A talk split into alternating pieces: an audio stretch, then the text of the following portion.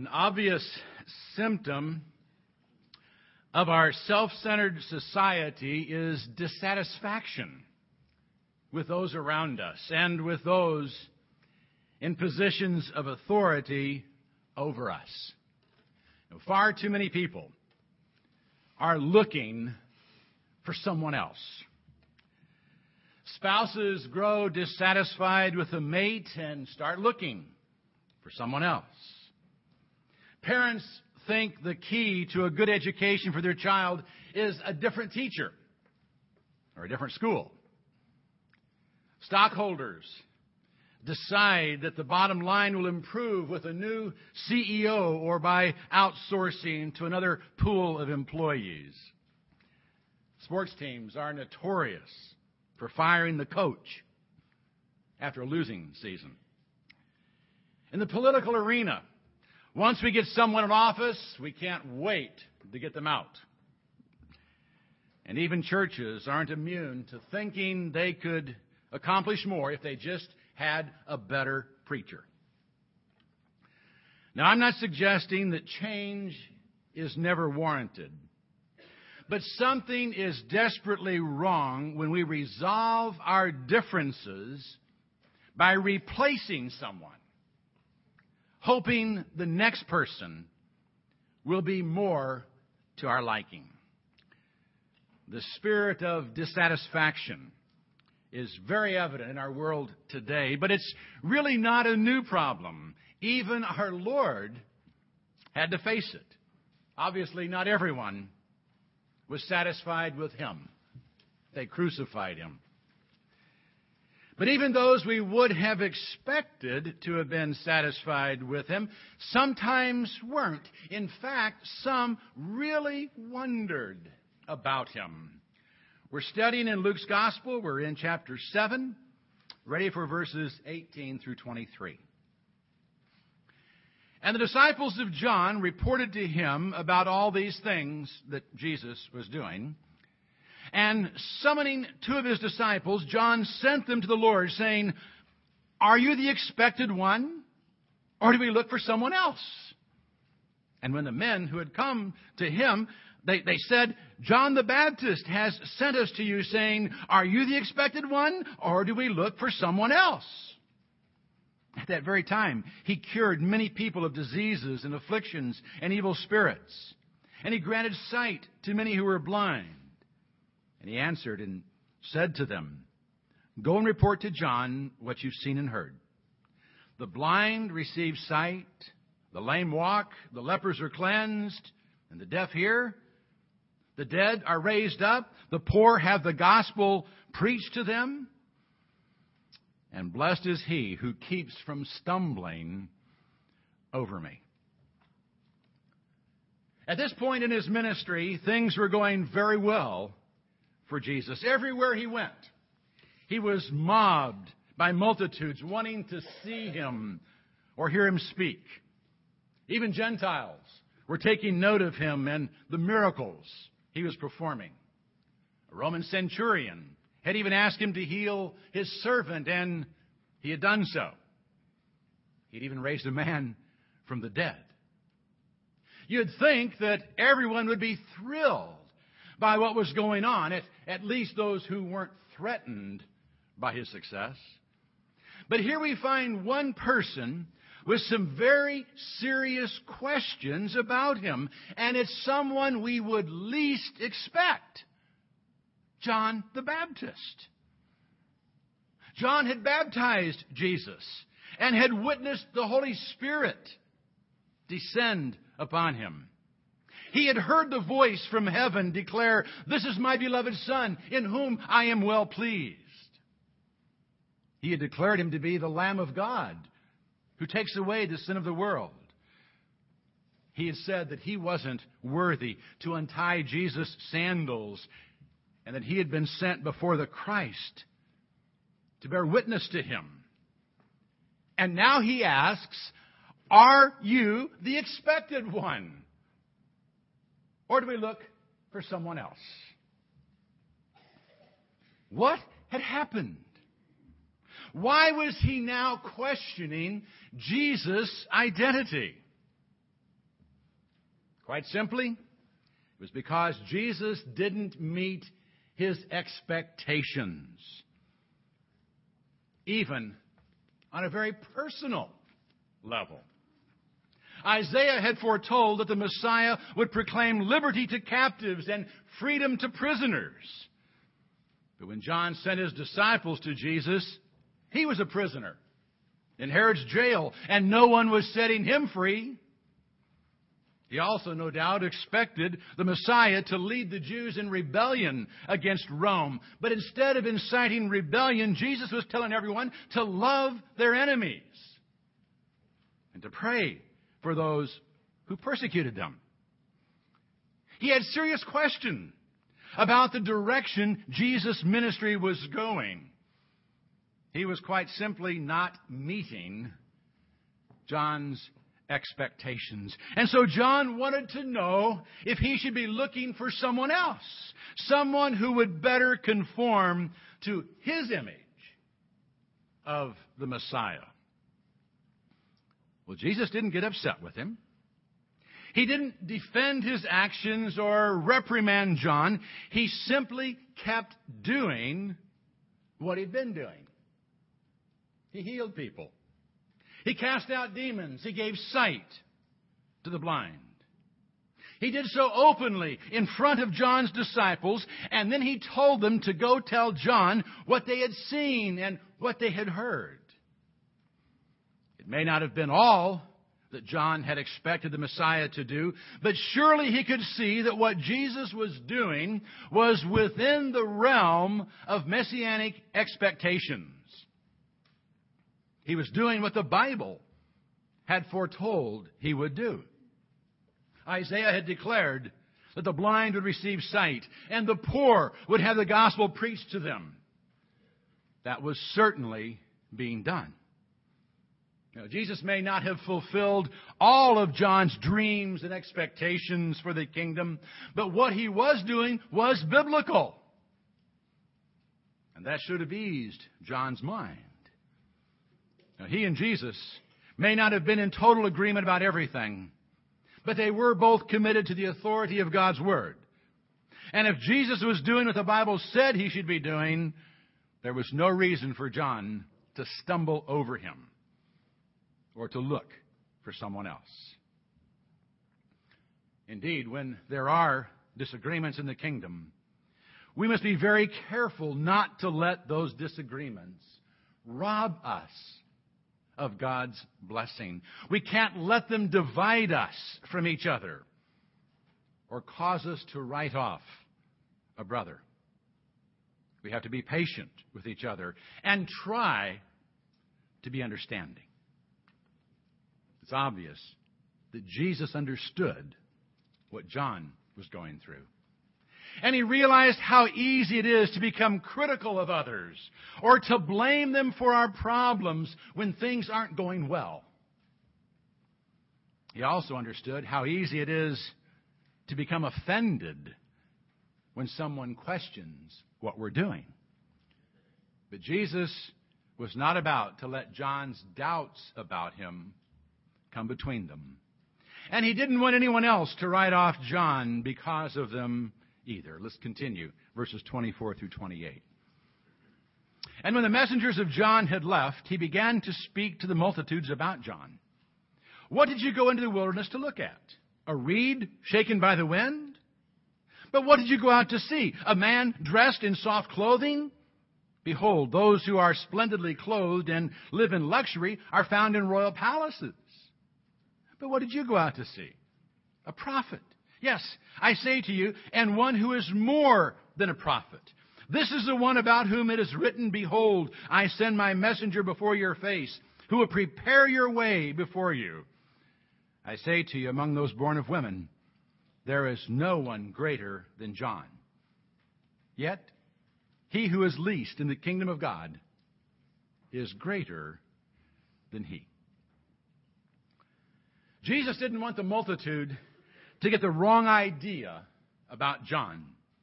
So he reminded them of John's character and the nature of his ministry. They hadn't gone into the wilderness to see a reed shaken by the wind, an unstable, changeable man who would go whatever direction the wind was blowing. And John wasn't waffling on Jesus by coming with questions. He just didn't understand what Jesus was doing. He didn't understand why things weren't going as he had expected. But even when he didn't understand why Jesus was doing what he was doing and not doing what he thought he should be doing, he didn't badmouth him. He didn't tell his disciples that Jesus was wrong and that he was a failure as Messiah. He didn't try to turn people against him. He simply sent his disciples to Jesus to ask some questions. And he sent them to the one who could answer the questions. He no doubt would have come himself if he hadn't been in prison. And Jesus understood John's situation. He also realized that John's suffering had clouded his understanding. And he didn't want anyone to think it was a sign of weakness on John's part. Those who had gone to see him hadn't gone to see a weak man pampered in the lap of luxury. They hadn't gone to a palace. They had gone into the wilderness to see a real man of God, to see a prophet. And that's what John was. He was a great prophet of God. In fact, Jesus said, among those born of women, and that pretty much includes everyone, there was no one greater than John. He was the messenger sent to prepare the way for the Messiah. Certainly no one other than the Messiah himself could be any greater than that. Except, of course, for those who would come after the Messiah, and who would therefore have a much clearer and complete understanding of his mission. You see, John's lack of understanding was no reflection on his faith or his character. It was simply the result of his living before the cross. He was laboring under some commonly held misconceptions concerning the nature of the Messianic kingdom, he did not understand that the Messianic kingdom would be spiritual in nature, not political. And even though he said it, he apparently didn't understand that the Messiah would have to go to the cross and die for the sins of the world in order to save it. So Jesus wasn't offended by John's coming with questions. And he didn't want anyone else to be offended by it either. In fact, he wanted everyone to know that John was the greatest man to ever live. Having said that, however, Jesus did go on to indicate that those living after the cross would be greater still. They would be greater in the sense that they would have a greater understanding of who He is and why He did what he did. Obviously, we can learn from both John and Jesus here. When John didn't understand what a brother was doing or why he was doing it, he didn't just write him off. He went to him and very candidly expressed his concerns. And John didn't beat around the bush. He didn't say one thing to his friends and then hide the depth of his concern when confronting Jesus. He came right out with it. Are you the expected one, or should we look for someone else? That's a very pointed question. But Jesus wasn't offended by it. Nor did he become defensive. He just kept doing what he knew God wanted him to do. And he made sure that no one thought less of John for confronting him and expressing his concerns. Would that we would so handle our differences of opinion. May we not be like those who wonder about someone, express a desire to understand, but are then really never satisfied by what is said or done. Verses 29 through 35. And when all the people and the tax gatherers heard this, they acknowledged God's justice, having been baptized with the baptism of John. But the Pharisees and the lawyers rejected God's purpose for themselves, not having been baptized by John. To what then shall I compare the men of this generation? And what are they like? They're like children who sit in the marketplace and call to one another, and they say, We played the flute for you, and you did not dance. We sang a dirge, and you did not weep. For John the Baptist has come eating no bread and drinking no wine, and you say, He has a demon. The Son of Man has come eating and drinking, and you say, Behold, a gluttonous man and a drunkard, a friend of tax gatherers and sinners. Yet wisdom is vindicated by all her children. Now, it's not clear whether verses 29 and 30 are Luke's words or Jesus. There's no object in verse 29, and that has led some translators to insert this or Jesus' words into the sentence. If it's inserted, it sounds as if Luke is making a comment here. If it's left out, it appears that Jesus is continuing to speak. I tend to think that Jesus is still speaking here. He's commenting about those who had accepted John's message and those who hadn't. Those who acknowledged that John called for an appropriate response to the justice of God had been baptized. They recognized they were sinners and therefore in need of forgiveness. The Pharisees and the lawyers, however, rejected God's call for repentance through John and therefore refused to be baptized. They didn't like John or his message. They were like many in Jesus' day and in ours. They were like children who are never satisfied and who refuse to get along. If someone plays a happy song, they don't feel like dancing. If someone plays a sad song, they don't feel like crying. They're never satisfied with anything or anyone. So they're always looking for someone else. You know, those, those who wouldn't accept John because he was too conservative rejected Jesus for being too liberal.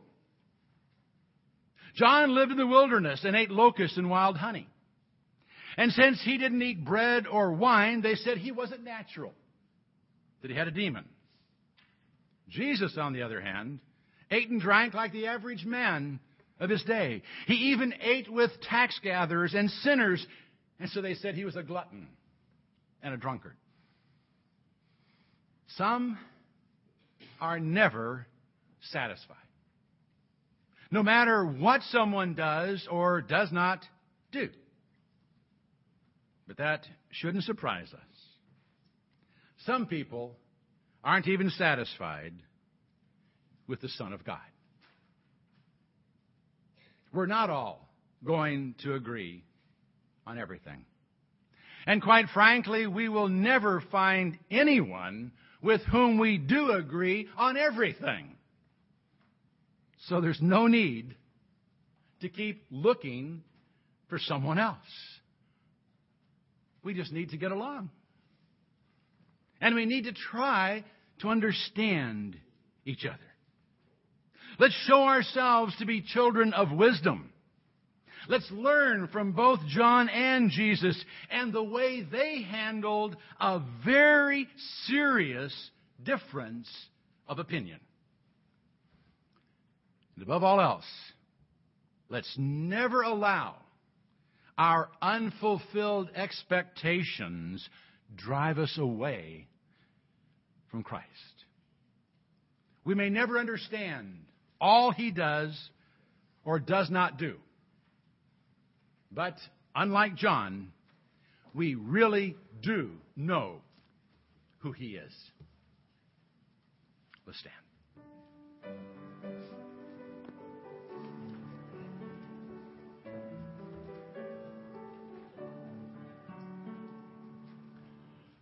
I know not why God's wondrous grace to me hath made known nor why unworthy Christ in love redeemed me for his own. But I know I have believed and am persuaded that he is able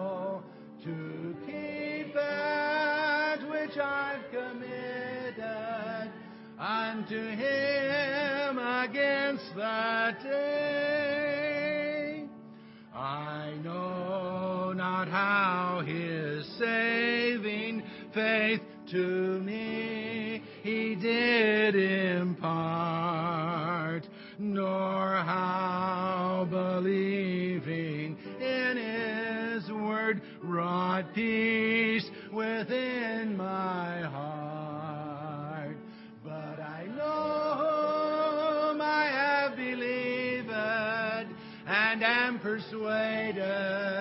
that he is able to keep that which I've committed unto him against that day.